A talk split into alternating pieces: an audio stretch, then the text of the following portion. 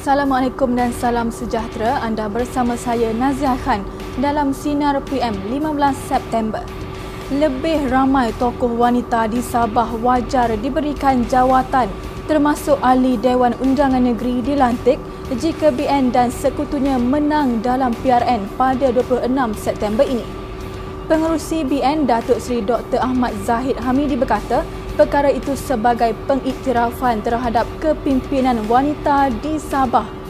Menurutnya, isu jawatan lantikan itu juga akan dirunding bersama rakan dalam gabungan rakyat Sabah termasuk PAS.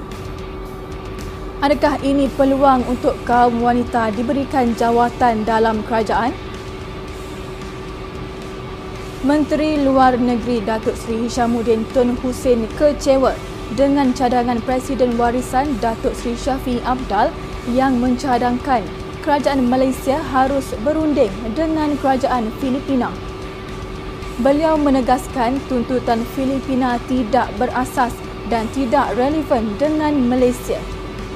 Bagaimanapun katanya, Syafi'i sepatutnya bertegas dalam isu tersebut dan bukannya cuba mempersoalkan kedaulatan Sabah Empat ahli lembaga pengarah dan seorang pengurus syarikat membaiki jentera berat yang dihadapkan ke Mahkamah Session Selayang hari ini berhubung kes pembuangan bahan berbahaya ke dalam Sungai Gong Rawang tidak dibenar ikat jamin.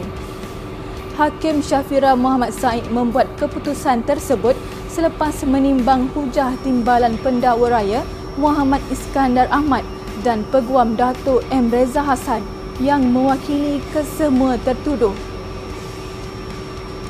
Terdahulu empat ahli lembaga pengarah yang juga adik-beradik iaitu Yip Kok Wai, Yip Kok Mun, Yip Kok Queen dan Yip Kok Wong serta pengurus bengkel tersebut Ho Bun Leong mengaku tidak bersalah atas dua pertuduhan yang dibacakan terhadap mereka di hadapan hakim.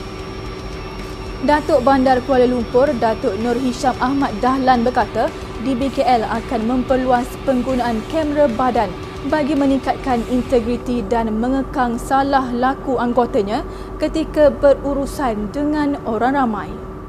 Menurutnya, lima kamera badan sudah diguna pakai sebagai perintis dan penggunaannya akan diperluaskan pada masa akan datang.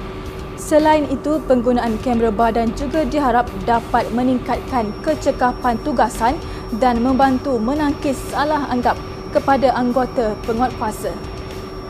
Adakah penguatkuasa akan semakin berintegriti selepas ini? Kita tunggu dan lihat. Kita beralih ke berita sukan. Pengurus Chelsea, Frank Lampard berharap Timo Werner segera pulih untuk menghadapi Liverpool selepas mengalami kecederaan kaki manakala Christian Pulisic pula mengalami kecederaan berulang.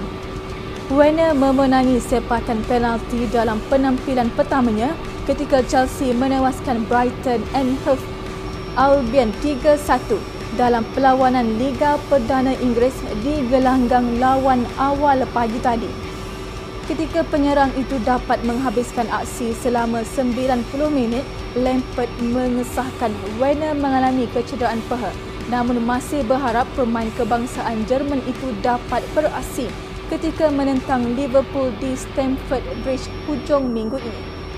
Sebelum akhiri Sinar PM kepada anda teruskan setia bersama Sinar Harian di portal Facebook, Instagram, Twitter dan YouTube dan jangan lupa untuk muat turun aplikasi Sina Harian bagi mengikuti perkembangan semasa dalam serta negara.